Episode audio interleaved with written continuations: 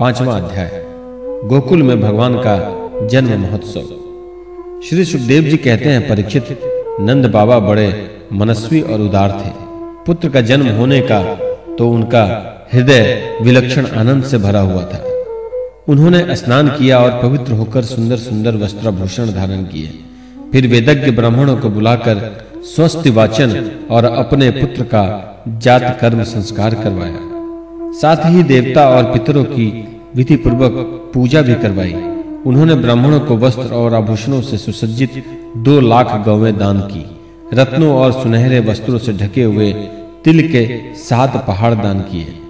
संस्कारों से ही गर्भ शुद्धि होती है, यह प्रदर्शित करने के लिए अनेक दृष्टांतों का आलेख करते हैं। समय से नूतन जल, अशुद्ध भूमि आदि, स्नान से शरीर को प्रक्षालन से, वस्त्रादि, संस्कारों से, गर्भादि, तपस्या से, इंद्रिय आदि, यज्ञ से, ब्राह्मण आदि दान से, धन धान्य आदि और संतोष से, मन आदि।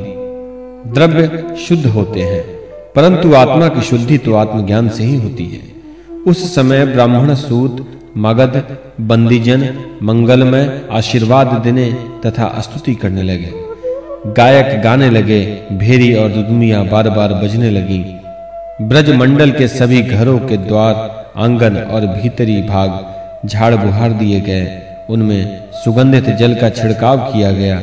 उन्हें चित्र विचित्र ध्वजा पताका, पुष्पों की मालाओं, रंग-बिरंगे वस्त्र और पल्लवों के वंदनवारों से सजाया गया।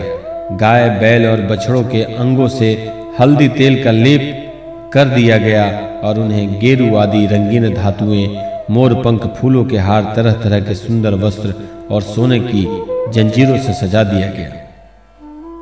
परीक्षित, सभी ग्वाल बहुमूल्य वस्त्र गहने, अंगरखे और पगड़ियों से सुसज्जित होकर और अपने हाथों में भेंट की बहुत सी सामग्रियाँ लेकर नंद बाबा के घर आए।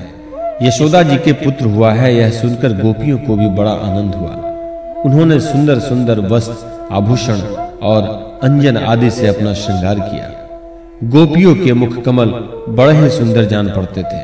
उन पर लगी हुई कुमकुम ऐसी लगती थी मानो कमल की केशर हो।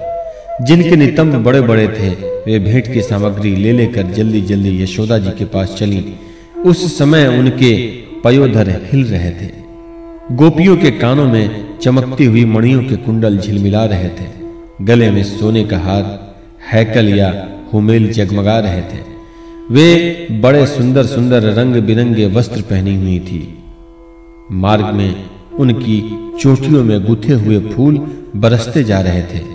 हाथों में जड़ाओं कंगन अलग ही चमक रहे थे। उनके कानों के कुंडल पयोथर और हार हिलते जाते थे। इस प्रकार नंद बाबा के घर जाते समय उनकी शोभा बड़ी अनूठी जान पड़ती थी। नंद बाबा के घर जाकर वे नवजात शिशु को आशीर्वाद देती। यह चिरजीवी हो, भगवान, इसकी रक्षा करो और लोगों पर हल्दी, तेल से मिला हुआ पानी छिड़क देती तथा ऊँचे स्वर से मंगल गान करती हुई चली जाती। भगवान श्री कृष्ण समस्त जगत के एकमात्र स्वामी हैं। उनके ऐश्वर्य, माधुर्य, वात्सल्य सभी अनंत हैं। वे जब नंद बाबा के व्रज में प्रकट हुए।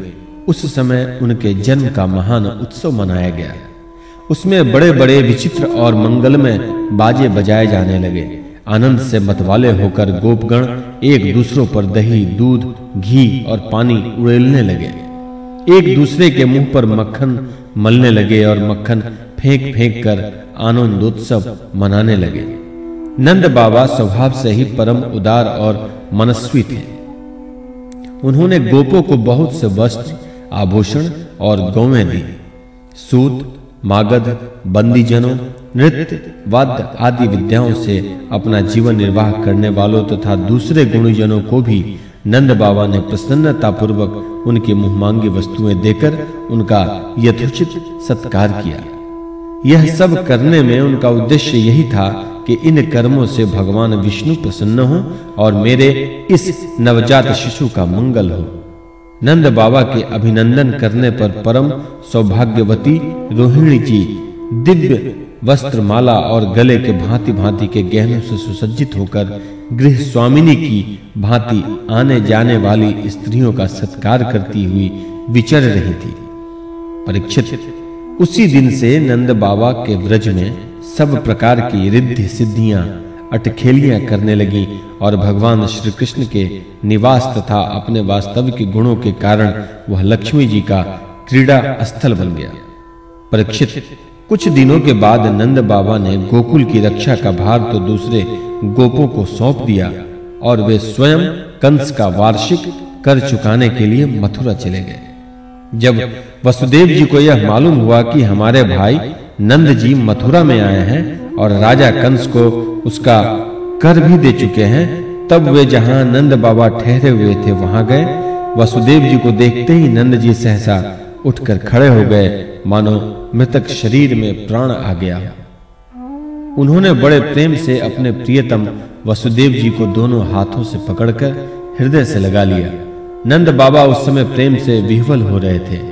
परीक्षित, नंद बाबा ने वसुदेव जी का बड़ा स्वागत सत्कार किया। वे आदर पूर्वक आराम से बैठ गए। उस समय उनका चित्त अपने पुत्रों में लग रहा था।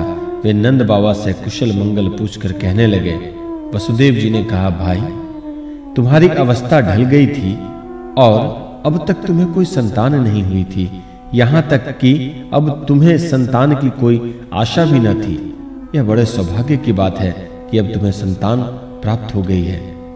यह भी बड़े आनंद का विषय है कि आज हम लोगों का मिलना हो गया है। अपने प्रेमियों का मिलना भी बड़ा दुर्लभ है। इस संसार का चक्र ही ऐसा है। इसे तो एक प्रकार का पुनर्जन्म ही समझना चाहिए। जैसे नदी के प्रबल प्रवाह में बहते हुए बेड़े और तिनके सदा एक साथ नहीं रह सकते, वैसे ही सगे संबंधी और प्रेमियों का भी एक स्थान पर रहना संभव नहीं है। यद्यपि यह सबको प्रिय लगता है, क्योंकि सबके प्रारब्ध कर्म अलग-अलग होते हैं। आजकल तुम जिस महावन में अपने भाई, बंधु और स्वजनों के साथ रहते हो, उसमें जल, घास और लता पत्रादि तो भरे पूरे हैं ना? वह वन पशुओं के लिए अनुकूल और सब प्रकार के रोगों से तो बचा है। भाई, मेरा लड़का अपनी माँ रोहिणी के साथ तुम्हारे ब्रज में रहता है। उसका लालन पालन तुम और यशोदा करते हो, इसलिए वह तो तुम्ही को अपने पिता माता मानता होगा। वह अच्छी तरह है ना? मनुष्य के लिए वे ही धर्म, अर्थ और काम शास्त्र विहित है, जिनसे उसके स्वजनों को सुख मिले, जिनसे केवल अपने को ही सुख मिलता है, किंतु अपने स्वजनों को दुख मिलता है। वे धर्म, अर्थ और काम हितकारी नहीं है। नंद बाबा ने कहा, भाई वसुदेव कंस ने देवकी के गर्भ से उत्पन्न तुम्हारे कई पुत्र मार डाले। अंत में एक सबसे छोटी कन्या बच रही थी, वह भी स्वर्ग से धार गई। इसमें संदेह नहीं कि प्राणियों का सुख, दुख, भाग्य पर ही आलंबित है। भाग्य ही प्राणी का एकमात्र आश्रय है, जो जान लेता है कि जीवन के सुख, दुख का कारण भाग्य ही है, वह उनके प्राप्त होने पर मोहित नहीं होता। वसुदेव जी ने कहा, भाई तुमने राजा कंस को उसका सालाना कर चुका दिया। हम दोनों मिल भी चुके। अब तुम्हें यहाँ अधिक दिन नहीं ठहरना चाहिए, क्योंकि आजकल गोकुल में बड़े-बड़े उत्पात हो रहे हैं। श्री सुखदेव जी कहते हैं परीक्षित, जब वसुदेव जी ने इस प्रकार कहा, तब नंद आदि गोपों ने उनसे अनुमति ले बैलों से जुते हुए छकड़ों पर सवार होकर गोकुल की यात्रा की।